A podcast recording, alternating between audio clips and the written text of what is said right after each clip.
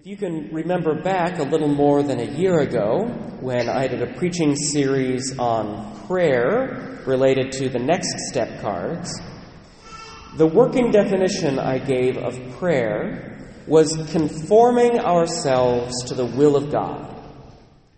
Everything related to prayer is related to conforming ourselves to the will of God.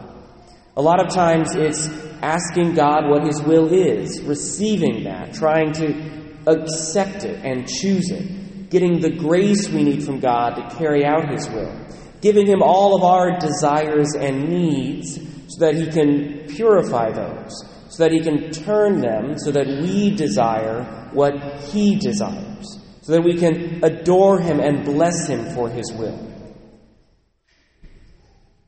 However, in order to conform ourselves to the will of God, a foundational practice that we have to develop is recognizing the voice of God.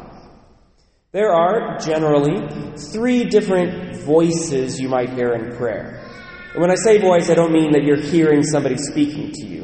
When we talk about voices in prayer, what we mean are subtle pulls on our heart and our mind that we learn to realize are not from ourselves. So, three voices you might hear in prayer. One is the Lord Himself, who is pulling on your heart or on your mind, trying to help you know who He is and conform yourself to His will. Another voice would be the voice of the evil one, who is always tempting us and lying to us, trying to pull us away from the Lord, trying to give us bad information. And the third voice would be our own voice. We might say, Oh, yeah, that's God speaking to me when in fact it's just our own biases or desires, or in rare cases, it's a form of mental illness pulling on us in a different direction.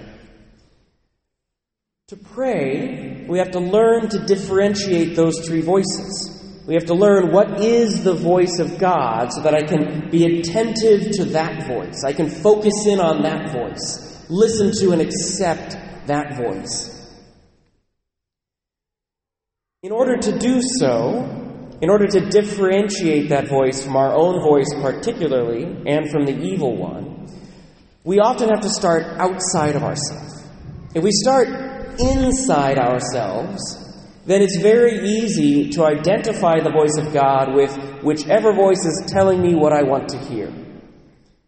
I don't know how you experience your humanity, but I experience myself as a sinner who is corrupted by the things of this world. And so, if I were just to say, oh, I hear this voice telling me to do what I want to do, I've learned over time not to trust that. Because it's very easy to just confirm my biases.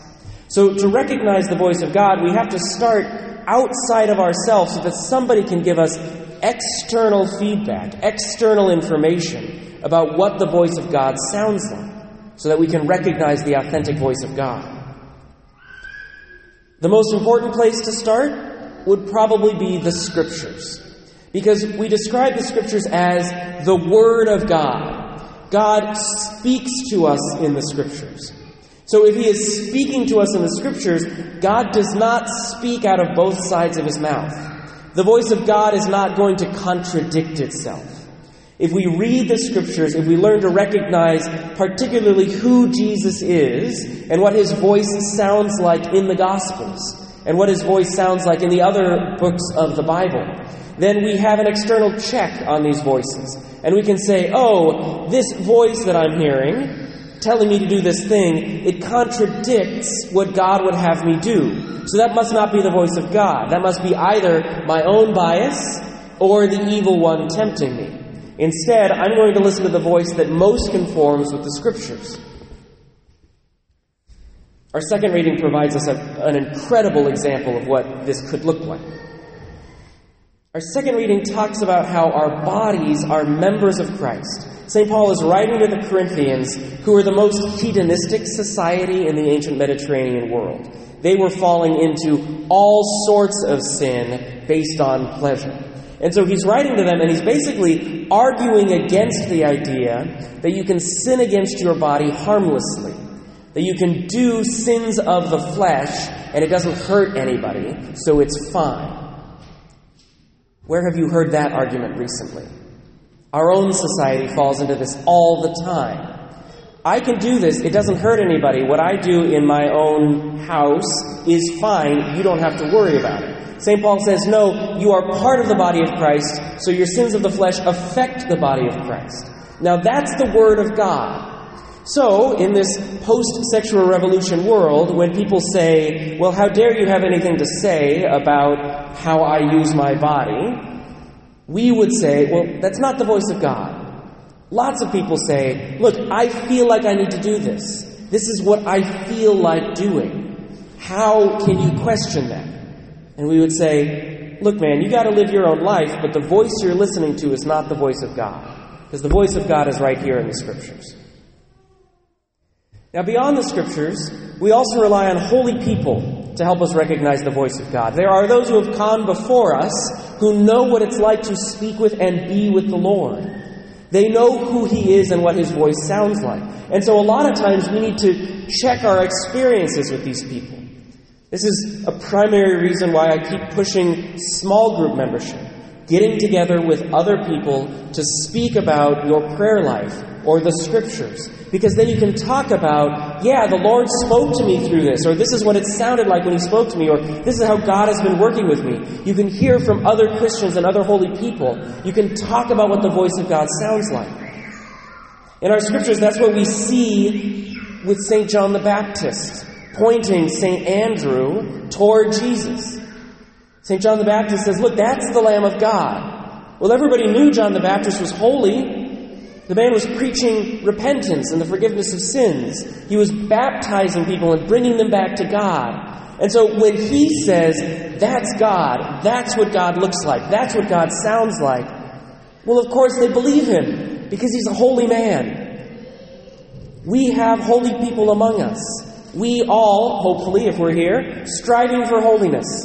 We can listen to each other. Or Samuel going to Eli the scriptures had this wonderful phrase. They say, At that time Samuel was not familiar with the Lord, because the Lord had not revealed anything to him as yet. It's all of us when we first start out in prayer. We don't know what the Lord sounds like. We got to ask. Ask the scriptures. Ask the church.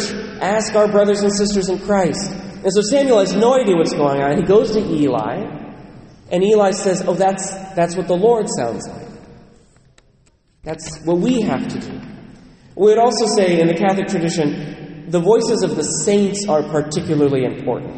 Reading the biographies or the lives of the saints helps us understand what it looked like for God to speak to that individual. And by reading about their lives, we can learn better what the life of prayer might look like, or the life of holiness might look like. Finally, I'd say we can learn the voice of God through our experience. And I'd say, other than listening to the church, which I've always been attentive to, this is how I learn to recognize the voice of God. And that's through experience. A lot of times you'll feel those prompts. You'll feel, oh, I need to go talk to that person, or I need to go do this thing, or I shouldn't have left this undone. And I spent plenty of my high school and college years ignoring that voice. Yeah, it's fine, it's fine. But then, every now and again, I'd listen to it. And when I listened to it, things went well for me. I could see the Holy Spirit work. I could see people grow or improve or change. I could see God bless somebody through the action I took or the words that I spoke. And over time, I learned what the voice of God sounded like. I learned what my own impulsive nature sounded like. When I would act on that voice, things would not go well for me. But then I learned what the voice of the Holy Spirit sounded like. Because when I acted on that voice, things happened and people were blessed. My friends, the Lord is always with us. The Lord is the one who does all of the work of salvation in this world. But He desires to do that with you as a co worker. He wishes to speak with you, always and everywhere, into your experiences, into your joys, into your struggles. The Lord is always speaking. But as sinful human beings, we have to learn how to listen. The time that you spend reading the scriptures, speaking with your fellow Christians, learning about the saints, acting on and trying to live out the moral voice of the Lord. that time you spend is never wasted. Because the more you do it, the more you will recognize the voice of God, who is always and everywhere, speaking into your lives and speaking into your hearts.